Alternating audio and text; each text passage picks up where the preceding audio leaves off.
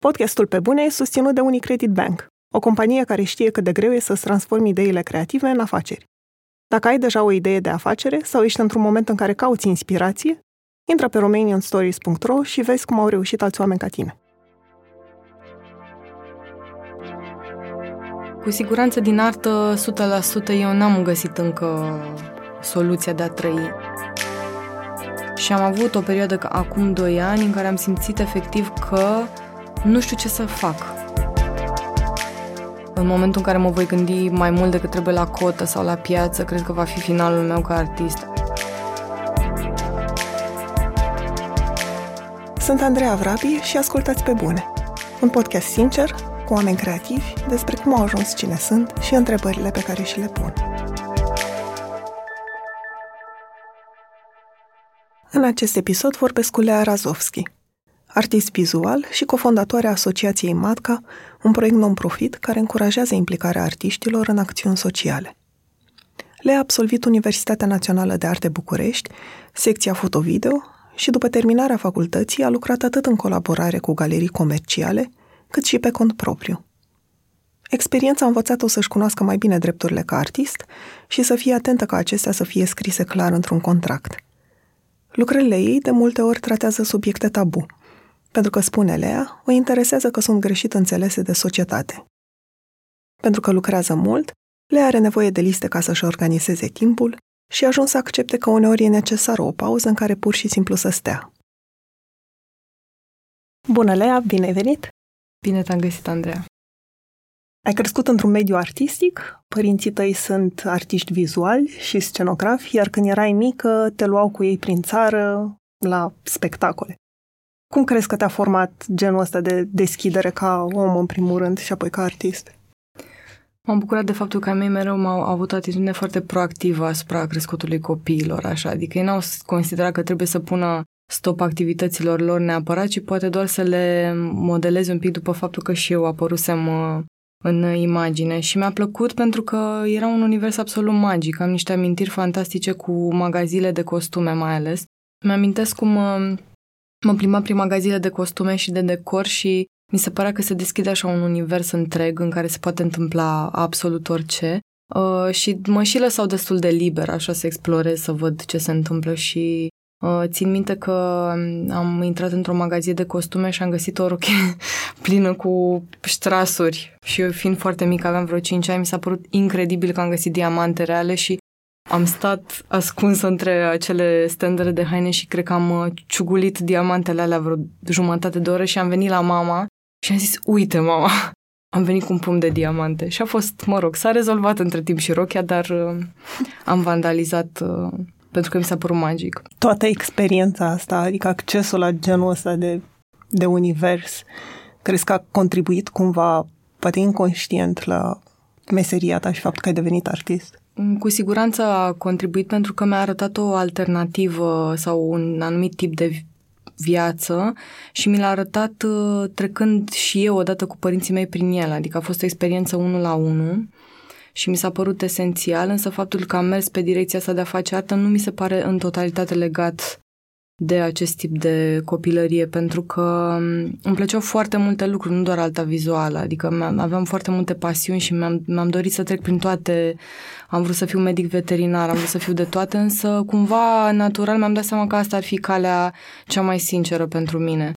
Iar uh, la nivel personal și așa ca individ, uh, m-am bucurat de libertatea pe care mi-au dat-o părinții mei, pentru că în felul ăsta noi am devenit prieteni foarte bune, am avut o relație de prietenie, n-am simțit nevoia niciodată să uh, exagerez cu niște lucruri sau să fiu exagerat de rebelă, pentru că mi-am dat seama că normalitatea poate fi ceva mult mai dinamic și uh, interesant, în niciun caz ceva plictisitor și static așa pentru un copil, nici cum. În școală știu că cel puțin în primele clase nu prea reușeai să te integrezi, nu-ți plăceau colegii, iar în clasa a cincea chiar n-ai mai vrut deloc să te duci la școală dar în același timp desenai, cumva găseai în desen un, un refugiu cu personaje care îți plăceau. Da, la școală m-am adaptat mai complicat. Primii mi-a plăcut foarte mult, însă pe măsură ce avansam așa în vârstă toți din acel colectiv, lucrurile deveneau cumva ca în filmele alea americane foarte proaste în care există tipologii într-o clasă și mie mi-a fost destul de greu să intru într-o altă tipologie pentru că îmi plăceau toți în mare parte, dar prietenii mei cei mai buni erau de obicei cei în uh, categoriile mai puțin privilegiate și aici a intervenit o mare dramă pentru mine. Uh, desenul a jucat un rol foarte important în această perioadă în care eu am refuzam școala și tot mediul ăsta și mi se părea că nu are legătură cu mine sau cu nimic interesant. Uh, desenul a existat mereu, dar n-a fost neapărat o formă terapeutică, era ceva ce exista by default în viața mea. Adică eu îmi trăiam o viață paralelă. Pe măsură ce îmi dădeam seama că la școală nu-mi place, așa se chiar nu am mers, viața mea de acasă era una foarte mișto. După asta parcursul tău e cumva tipic pentru un artist. Ai dat la liceu Tonița, după aia la Universitatea de Arte din București. Cum a fost experiența din învățământ? Ți era încurajată creativitatea sau stilul personal? Pe cât de previzibil a fost traseul meu de a face tonița și apoi Universitatea de Arte, pe atât de previzibil a fost și educația din cele două locuri, în ideea că, deși eu aveam niște așteptări foarte mari, îmi doream o educație în artă și având diversi supereroi cu care crescusem ca artiști, îmi făcusem deja o imagine foarte romanțată referitor la cum va fi această experiență de liceu, o schimbare totală față de tot ce a însemnat școala generală, un mediu altfel. Și uh, realitatea a fost una destul de diferită, în ideea că am avut parte de niște prieteni extraordinari, colegii mei, am făcut un grup de rezistență în multe sensuri, însă ce ni se preda acolo ni se părea aproape incompatibil cu tot ce știam noi că este interesant în arta vizuală. În primul rând pentru că nu era ceva modern sau în pas cu ce se întâmpla cu noi sau în artă și în al doilea rând pentru că simțeam că orice încercam noi să facem altfel și tot ce făceam altfel oricum venea cu un grad de emoție care e foarte constructiv pentru un artist, era de regulă oprit undeva în acest stadiu pentru că nu prea știu ce să facă cu acele lucruri.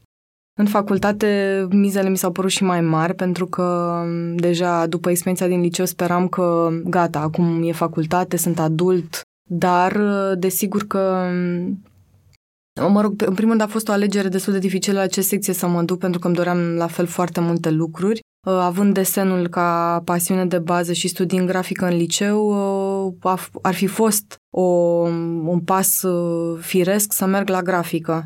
Însă mi-am dat seama că nu-mi doresc neapărat asta și mai degrabă pictorii germani care mi-au bântuit copilăria au mai multe de spus și am zis ok, pictură. M-am dus să văd niște expoziții de semestru la pictură și am spus nu o să fac pictură. Și am zis, ok, atunci ce mai rămâne? Istoria artei s-a demonstrat că nu, nu sunt o fire destul de teoretică și îmi plăcea mai mult uh, să gust din diverse lucruri decât să intru atât de profund în ele și sunt o persoană destul de practică. Și așa că a rămas ideea unei secții neconvenționale, foto-video, procesarea computerizată a imaginii.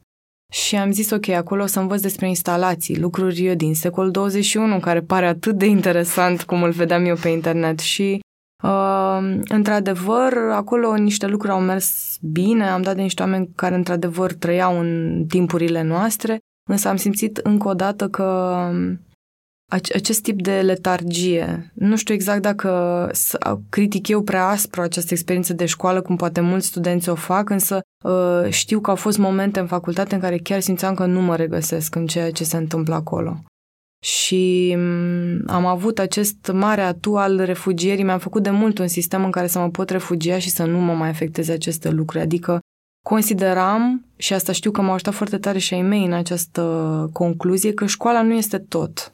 E o etapă, este o formare de care oricum ai nevoie, însă ea nu este definitorie pentru ce faci tu când ești singur în lumea largă și mm, ești liber să-ți cumperi și hârtie igienică și culorile și să iei tot fel de decizii pe care tu numai tu vrei să le iei.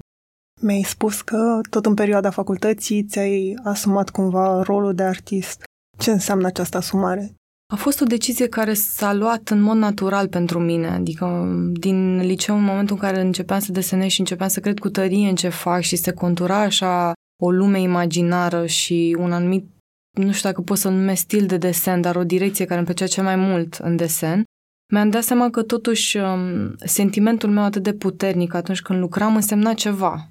Și am avut încredere în sentimentul ăsta, fără pic de aroganță, am zis, ok, trebuie să-l urmez, să văd exact ce se va întâmpla cu mine dacă acord încredere acestei chestii din viața mea. Și cred că în momentul în care am simțit eu că da, da, asta este ce trebuie să fac, a fost la lucrarea de licență, care n-a fost în mod paradoxal legată de desen, ci a fost o instalație video atunci am simțit, am, am forțat și eu nota puțin și mi-am, mi-am impus ideile până la capăt și odată ce am văzut-o pusă în practică, în acea debara din menea aceea anexa, am simțit ce trebuie. Am avut sentimentul ăla foarte clar că înțeleg ce am făcut în totalitate și că este, mă reprezintă în totalitate și mi-a dat un boost de încredere foarte important Uh, bine, a fost tot amuzamentul ăsta al comisiei cu comentariile astea de pe margine, adică a fost o întreagă...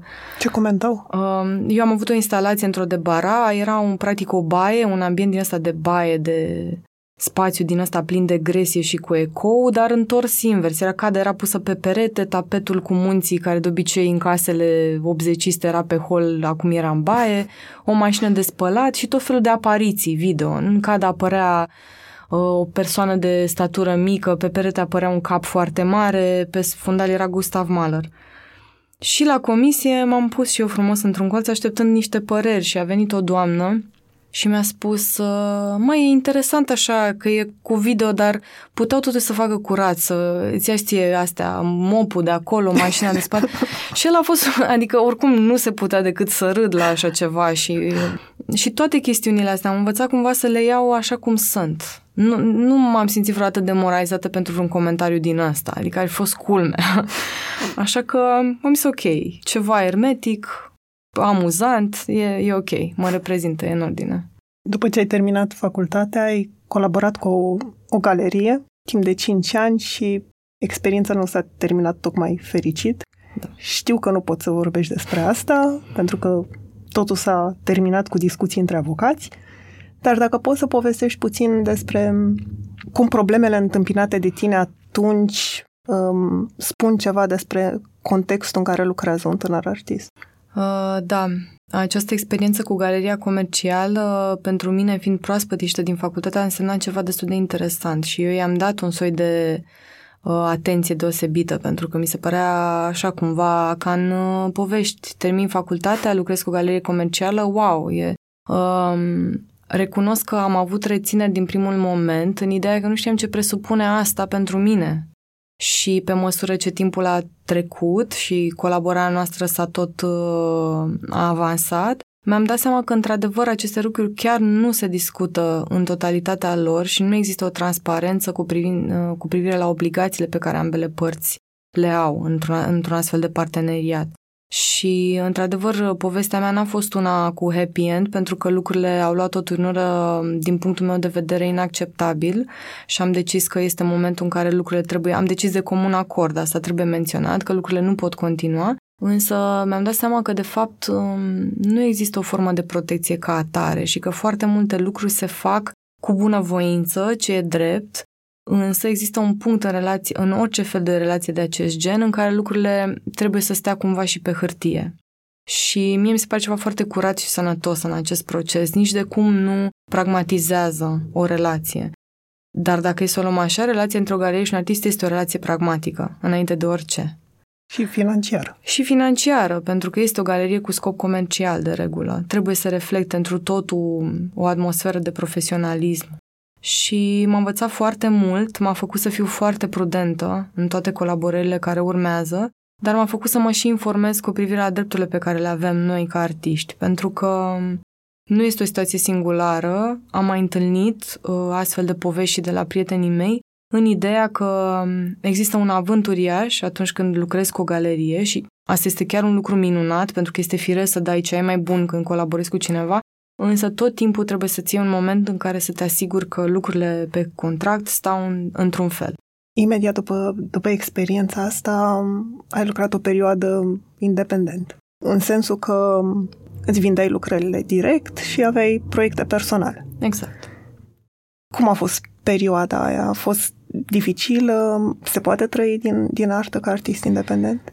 Înainte de a răspunde, vreau să menționez că pe de-a lungul colaborării mele cu acea galerie, eu mi-am menținut și cariera de artist independent, în sensul că am generat și am făcut parte din multe proiecte ale altor artiști sau uh, proiecte personale chiar în care am invitat alți artiști. Deci mi-am păstrat această dimensiune de a face totuși multe lucruri și pentru mine și de a contribui la propria mea activitate.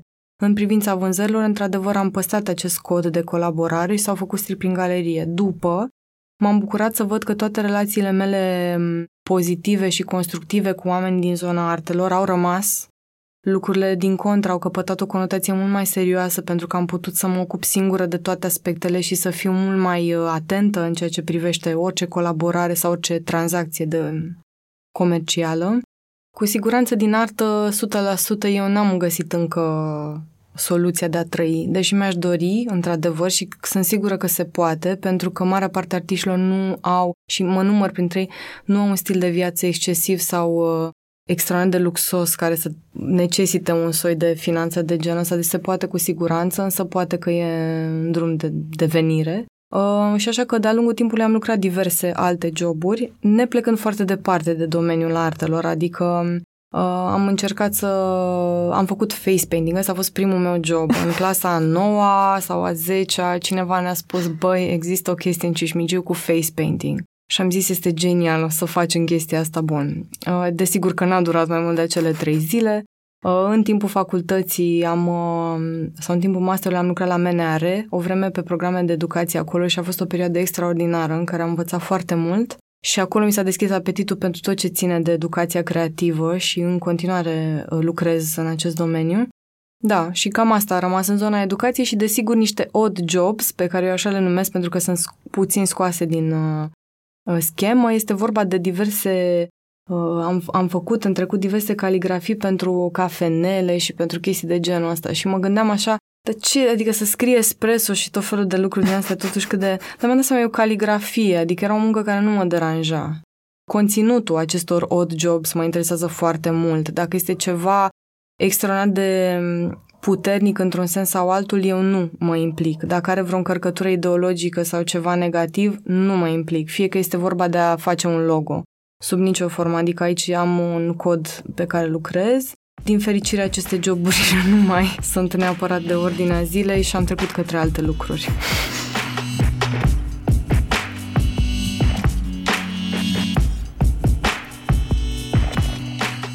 Ești una dintre, dintre fondatoarele MATCA, o asociație non-profit care urmărește să încurajeze implicarea artiștilor în acțiuni sociale.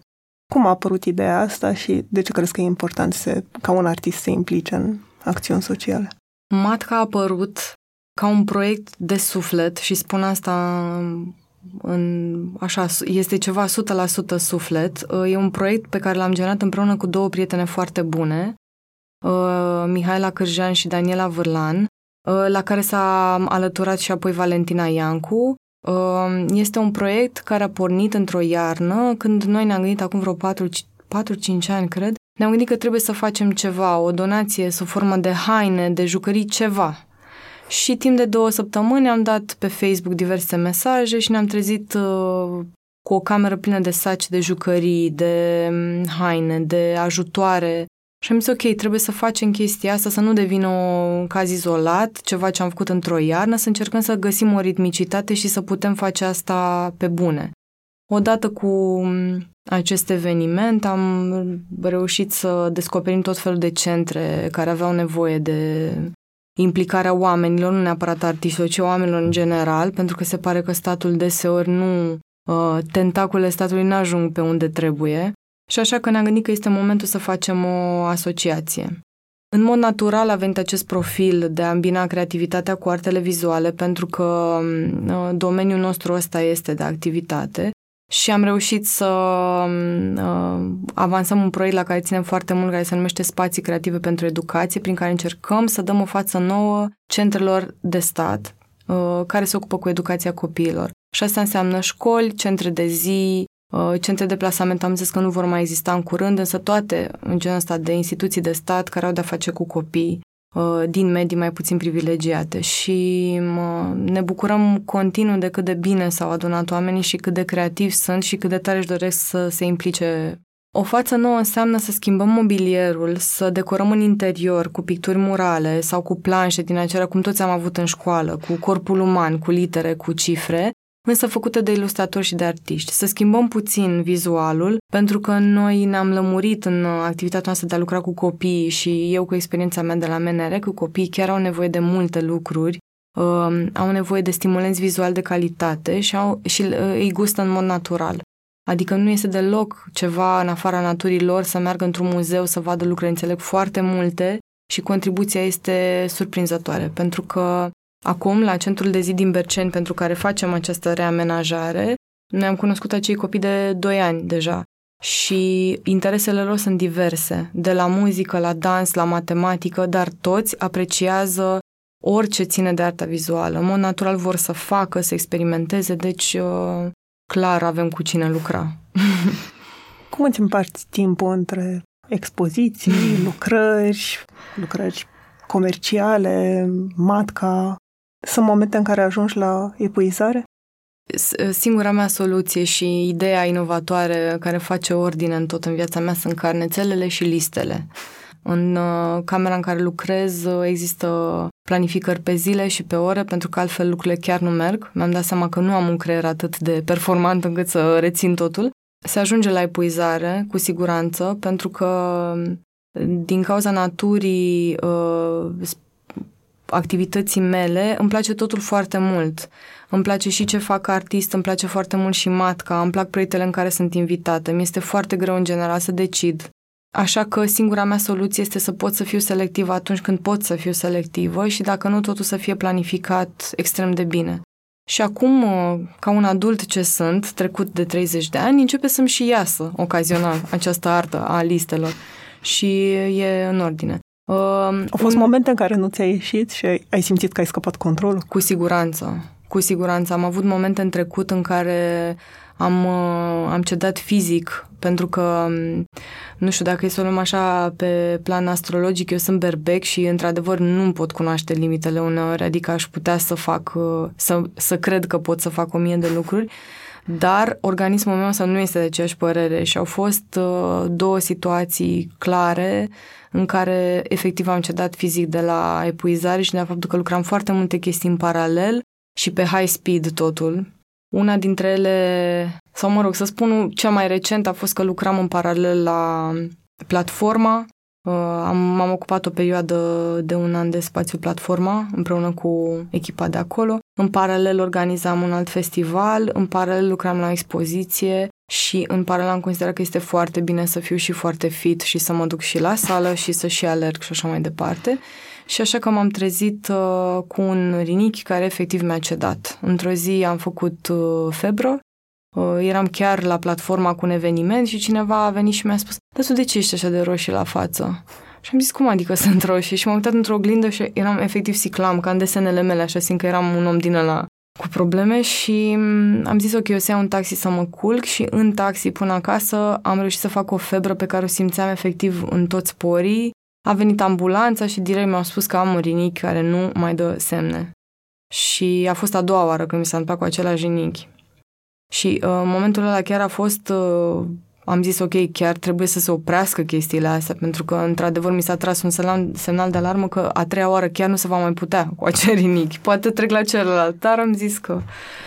Și da, uh, într-adevăr, corpul meu are, are acest talent de a-mi spune când e prea mult. Ești un artist care are o cotă pe piață, simți în vreun fel presiunea pieței să-ți crească cota sau ai simțit-o vreodată, se simte în mediul artistic? Of, aceste lucruri mi se par, conștientizez că sunt lucruri reale, însă în momentul în care mă voi gândi mai mult decât trebuie la cotă sau la piață, cred că va fi finalul meu ca artist. Ce puțin din punctul meu de vedere este uh, în general, când se pune problema de astfel de lucruri, simt cum se atrofiază ceva în, în natura mea creativă și, într-adevăr, nu um, mi-am găsit un sistem de a evalua și de a face față, dar recunosc că nu sunt pentru mine astfel de lucruri și din acest motiv am ales să lucrez cu o galerie pentru, a, uh, pentru ca ei să preia o parte din, as, din aceste lucruri și eu să mă simt în siguranță Uh, țin foarte mult la activitatea mea, însă nu știu dacă ea se contorizează neapărat sub formă de piață. Decât poate la piața Matache să se contorizeze și atunci cu siguranță m-aș bucura. Pentru că e Un lucru care e prezent în discuțiile despre artă, chiar din ce în ce mai mult și în presă, crezi că afectează asta artiștii, măcar psihic? Că n-ar trebui ca măcar presa să nu mai pună atât de mult accent pe cu cât s-a vândut nu știu ce lucrare. Cu siguranță afectează pe cei care trec prin circuitul ăsta intensiv comercial.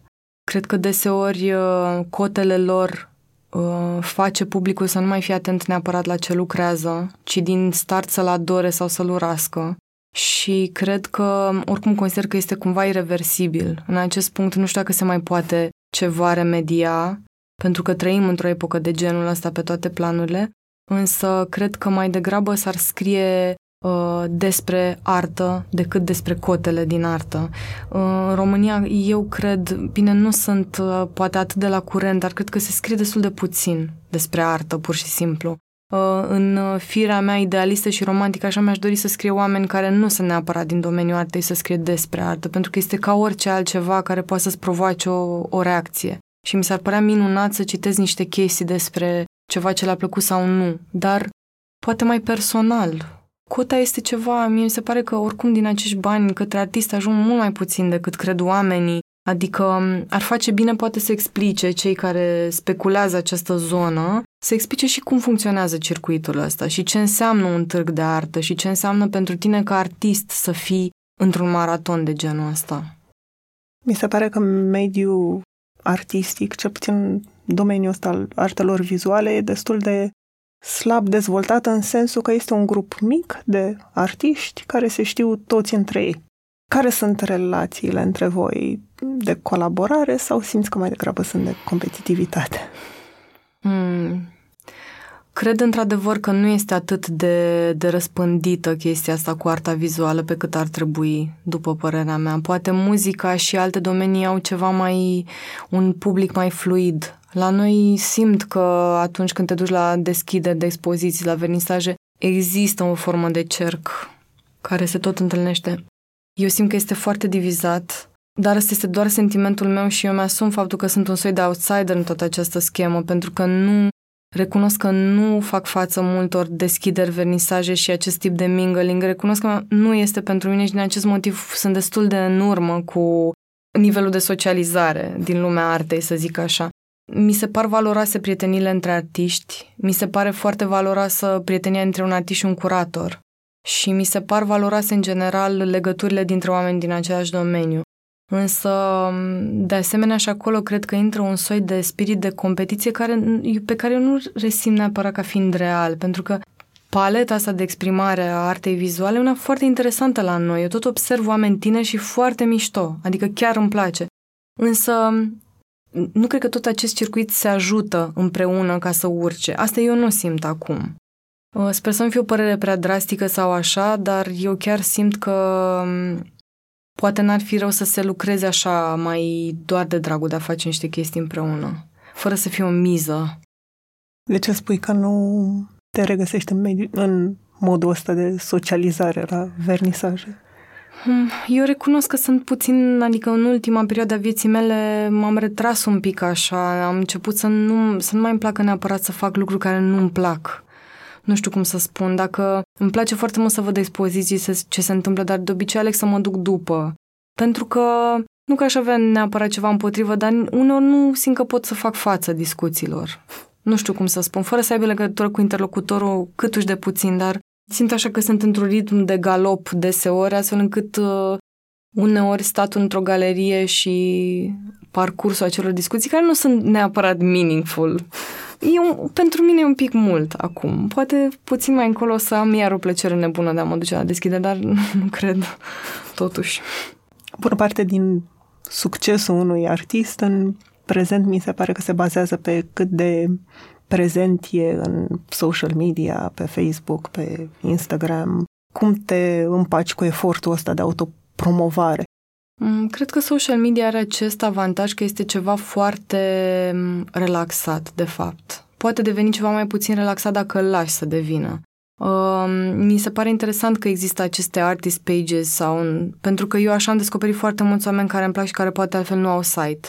Știu că sunt gestionate chiar de ei, eu la rândul meu îmi gestionez pagina, adică nici nu pot să-mi imaginez cum ar fi să gestioneze cineva acea pagină, dar eu o văd total lipsită de presiune, adică uh, postez atunci când uh, simt că am ceva de postat acolo, sunt glumițe personale, refresh-uri cu diverse lucruri, adică nu văd nici cum o presiune de a fi tot timpul la calculator să fac asta.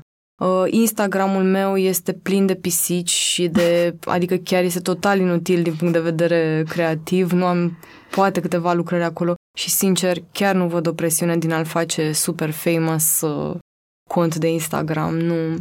Uh, lucrez la un site uh, împreună cu un prieten, cred că de se face anul de când tot facem acel site care probabil că va fi rupt din soare dacă îl voi vedea vreodată. Cred că promovarea funcționează pentru mine în acest moment așa cum o fac eu, așa cum pot eu să o fac pe Facebook. Când va fi un site, poate va ajuta și acela și altfel prin expoziții și prin, uite, momente ca, acele, ca cel de acum, în care chiar interacționez cu cineva și... Dar altfel, nu știu dacă trebuie să devină o presiune. E bine să nu stai ascuns în mod inutil, pentru că asta mi se pare ceva, atâta timp cât ai intrat în domeniul ăsta, e bine să fii un om deschis, cred, cu ceea ce faci, nu neapărat cu tine ca persoană, dar nici de cum să devină o presiune. În lucrările tale abordezi subiecte, să le spunem tabu, de la manele până la religie. De unde e interesul pentru astfel de subiecte? De ce crezi că e important să fie prezente în artă, nu doar în artă vizuală? Sunt subiecte de, de discuție importante din punctul meu de vedere. Faptul că ele pot deveni artă sau nu e cumva irelevant. Eu am ales să le transform în ceea ce lucrez pentru că mă, mă afectează. Nu doar că îmi plac, dar chiar simt că am ceva de căutat acolo. M-a interesat mereu ideea asta de discriminare pe priseturi total nerealiste sau pe niște fundamente care nu pot fi cumva argumentate și poate că aici are legătură și cu experiența mea din școală unde am observat stratificarea asta agresivă și care poate ulterior a dus și la faptul că eu nu m-am mai dus. Mă gândesc că poate avea o legătură. Nu am înțeles niciodată de ce anumite chestii devin paria fără să fie nimic intrinsec greșit cu ele. Uh, sau n-am înțeles de ce anumite lucruri sunt considerate absolute și nu se pun la îndoială niciodată, cum este în, în privința religiei.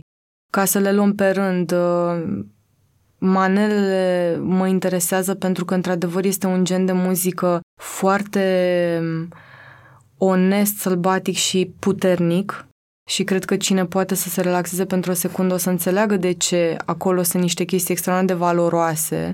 Desigur că nu toate, dar asta pot spune că este valabil pentru orice, basically. Nimic nu este așa perfect. Consider că sunt niște oameni foarte talentați acolo care provoacă niște reacții foarte dure în oameni fără ca ei să fi greșit vreodată cu ceva Asta ar fi povestea cu, cu manele și cu de ce mă interesează. Manele fiind o parte, așa, un procentaj nu tocmai major din ceea ce lucrez eu, dar l-aș considera important. Apoi, problema religiei.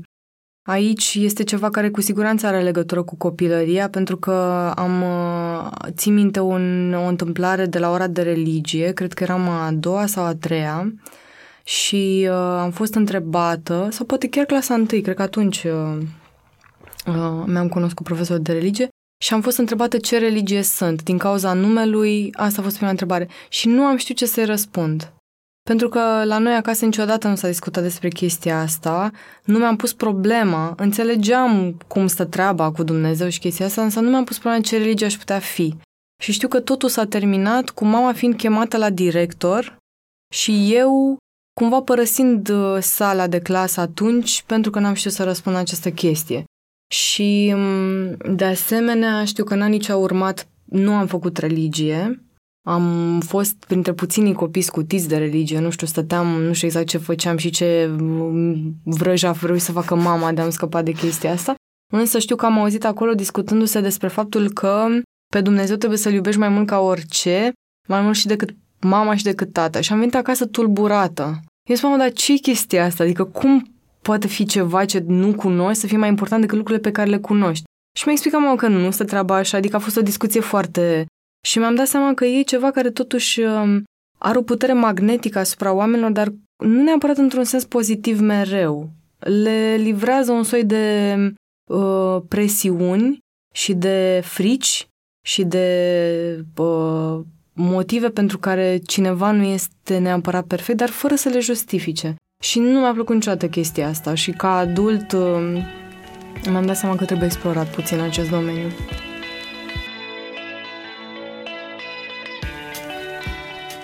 Unicredit Bank, banca minților creative, susține un eveniment unic, organizat de The Power of Storytelling și Visual Playground.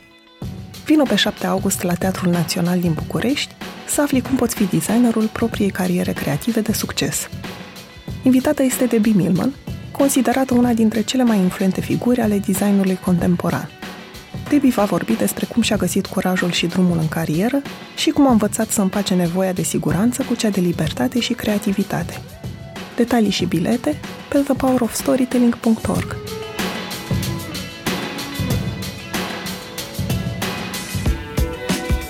Critica te afectează într-un fel și nu mă refer la critica profesionistă. Mă refer la critica celor care îți văd lucrările și nu le înțeleg.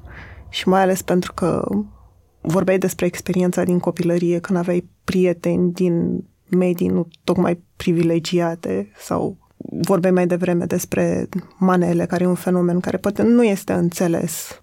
Când mesajul tău ajunge la niște oameni care nu îl înțeleg și îl critică, te afectează? Ți-ar plăcea să provoaci o schimbare cumva în societate? Eu îmi doresc schimbări line. Eu nu cred că poți schimba pe cineva în mod agresiv.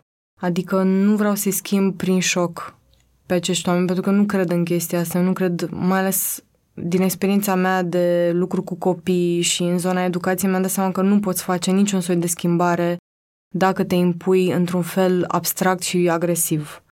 Așa că eu accept faptul că ceea ce fac eu nu este într-o zona frumosului care să poată transcende zona asta a oamenilor care cumva prind inside jokes și așa mai departe și, recum, și știu că oamenii pot avea reacții la ceea ce văd. Însă eu sunt mereu deschisă la dialog și oricând pot avea o discuție cu acea persoană care este total revoltată la adresa ceea ce fac. Nu mă deranjează criticile neapărat, mi se par, nu le, nu le poți opri și în același timp nici nu mă pot supăra pe chestiile astea. Poate nici dacă ar veni din partea unor oameni din domeniul meu, pentru că mi se par așa niște lucruri subiective. Eu oricum nu o să mă oprez în ceea ce fac, doar pentru că cineva o să spună, vai, dar este ceva groaznic. Păi, ba, asta este, nu știu, mie mi se pare super. Dar prima reacție emoțională până să ajungi la genul ăsta de gândire? S-a întâmplat să râd isteric de câteva ori la niște chestii de genul ăsta. Chiar s-a întâmplat. Mi-aduc aminte de un anume incident care a rămas în, în cercul meu de prieten cumva legendar. Știu că s-a făcut o expoziție cu plăci de skateboard. Ne placă ce faci și au zis, ok, vă dăm câte o placă de skate și faceți ce vreți cu acea placă. Ceva artă să fie. Și eu am transformat acea placă de skate într-o tăviță cu nisip pentru pisici. Pentru că acest motiv recurent al vieții mele, pisici, am zis, ok, trebuie integrat. Și am făcut o tăviță, am pus nisip de pisici și am pus niște uh, răhăței din ăștia, dar foarte bine făcuți în tot nisipul ăla și niște lumânărele și arăta așa foarte frumos. Și ideea era că atunci când treceai pe lângă sau se auzea vreun stimul, unul dintre ei aprindea, deschidea ochii și spunea I love you. și mi s-a părut super amuzant și l-am dus acolo și toată lumea zis, wow, ce funny e, ok. A generat niște reacții inimaginabile pe internet, în sensul că s-au postat fotografii cu aceste plăci și s-au trezit niște oameni care au comentat extrem de vehement că așa ceva nu este artă, că de când au căzut ei nivelul atât de tare încât să prezinte și mie se părea extraordinar de amuzant. Eu chiar m-am, m-am băgat în conversații, dar nu puteam să iau în serios și au intervenit și niște prieteni, um, una dintre ele fiind chiar critic de artă și le-a spus cu argumente de ce așa ceva poate deveni artă, dar oamenii, they would not have it. Și mi-am dat seama că, adică, come on, nu, nu le place și dacă nu le place, ce? Despre scriitori se spune că teama lor cea mai mare e pagina albă și The Writer's Block. Suferi de blocaje creative. Sunt momente în care ți este frică că nu o să reușești să produci ceva nou? Pot să spun că am avut acest noroc că de-a lungul timpului nu m-am blocat niciodată. Am suferit de reversul acestei chestii în care chiar lucram cumva prea mult și trebuia să le dozez sau să le organizez în așa fel încât să devină ceva cursiv în cazul unei um, expoziții. Recent însă, uh, poate că are legătură și cu etapa în care mă aflu din punct de vedere profesional, dar și ca vârstă, am simțit că s-a schimbat ceva și că s-a schimbat ceva și maniera mea de lucru și odată cu orice schimbare esențială vine și un moment de blocaj. Și am avut o perioadă acum 2 ani în care am simțit efectiv că nu știu ce să fac. Și e un sentiment foarte straniu pentru că eu nu m-am mai confruntat cu el. Nu exista acest nu știu ce să fac. Și mm, mi-am dat efectiv seama că dacă se întâmplă chestia asta, cu siguranță se anunță ceva interesant după.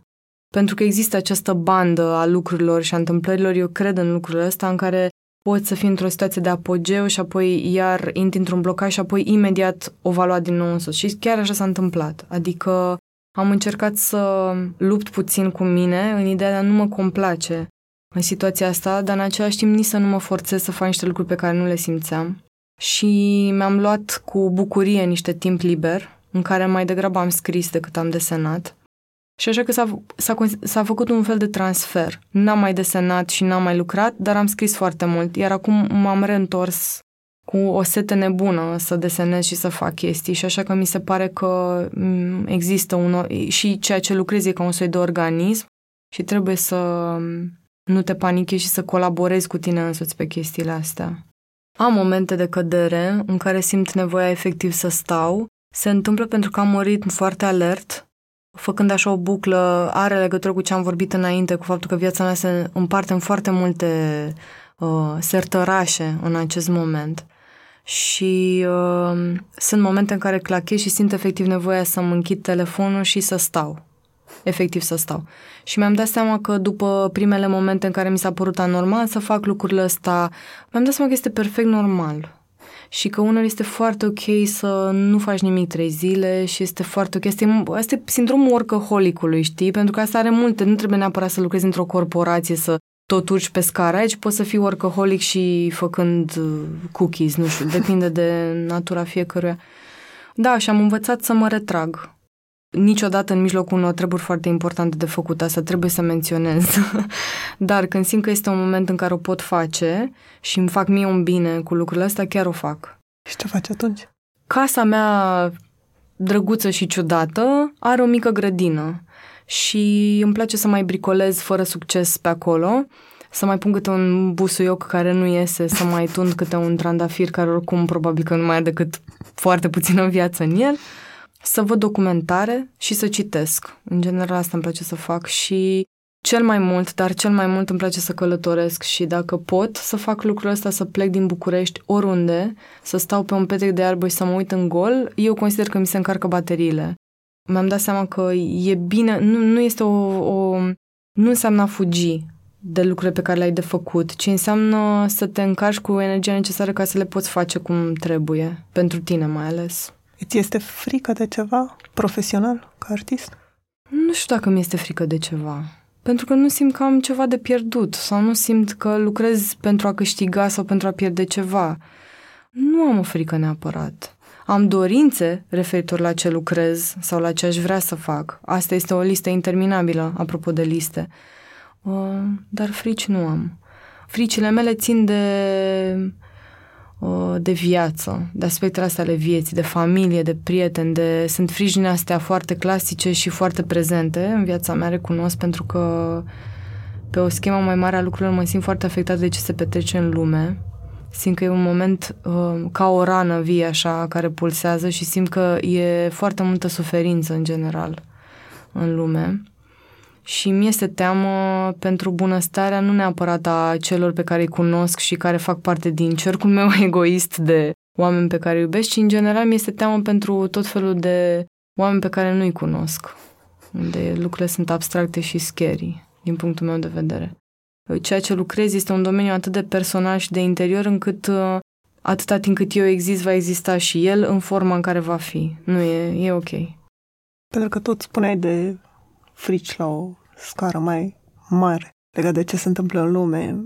Nu știu dacă ție ți s-a întâmplat asta, mie mi se întâmplă asta. Ai zile sau nici măcar zile, secunde, minute în care să te gândești că ce rost are totul, adică ce rost are să încercăm să schimbăm ceva prin asociații non-guvernamentale, să, să punem ceva frumos, și nu mă refer estetic, frumos în lume, când la nivel mai mare, nu știu, observăm răutate sau violență sau... Eu cred că mereu are rost. Mereu are rost și spun asta cu toată sinceritatea. Cred că noi vedem aceste aspecte foarte negre ale lumii, care într-adevăr sunt uh, coșmărești deseori. Însă, cred că mai puțin vizibile sunt uh, niște inițiative micro ale multor oameni care, spre deosebire de înainte, acum fac câte ceva. Deși niciodată nu vor avea un impact atât de puternic sau încă nu vor n-au un impact atât de puternic, ei există. Odată cu această matca, eu mi-am dat seama că sunt foarte mulți oameni exact ca noi și din toate domeniile. Au apărut foarte multe asociații și foarte multe dintre ele fac un bine enorm acolo unde sunt. Eu cred că dacă răul este o chestiune asta colectivă și mare și ca o lavă din asta care se revarsă, cred că binele este o chestie micro. Este la nivel așa de insecte și celular. Și cred că există. Și este sevaia care chiar repară lucrurile. Pentru că um, atâta timp cât tu te poți ocupa de doi oameni pe care știi că au nevoie sau să faci ceva în ordine pe lumea asta, mi se pare că se duce într-un fond din ăsta colectiv de a, toate chestiile astea par cumva religioase, așa. Încerc să nu le fac să pară așa. Uh, da, eu chiar cred că toate lucrurile astea contează și nu pragmatizarea asta excesivă nu poate duce la nimic bun. Pentru că a fi pragmatic nu înseamnă să fii realist. Cred că realitatea implică în egală măsură niște lucruri care ne sperie și în egală măsură niște lucruri care ne fac fericiți. Și cred că um, o soluție în fața acestui munte de probleme pe care noi nu le vom putea rezolva vreodată, de la politică la, în general, starea umanității, um, suntem oameni și trăim aceeași experiență și chestia asta trebuie să ne lege foarte tare și spun asta în cel mai curat și nepretențios mod. Efectiv, trăim în acest moment aceste miliarde de oameni. Totuși putem să facem să meargă.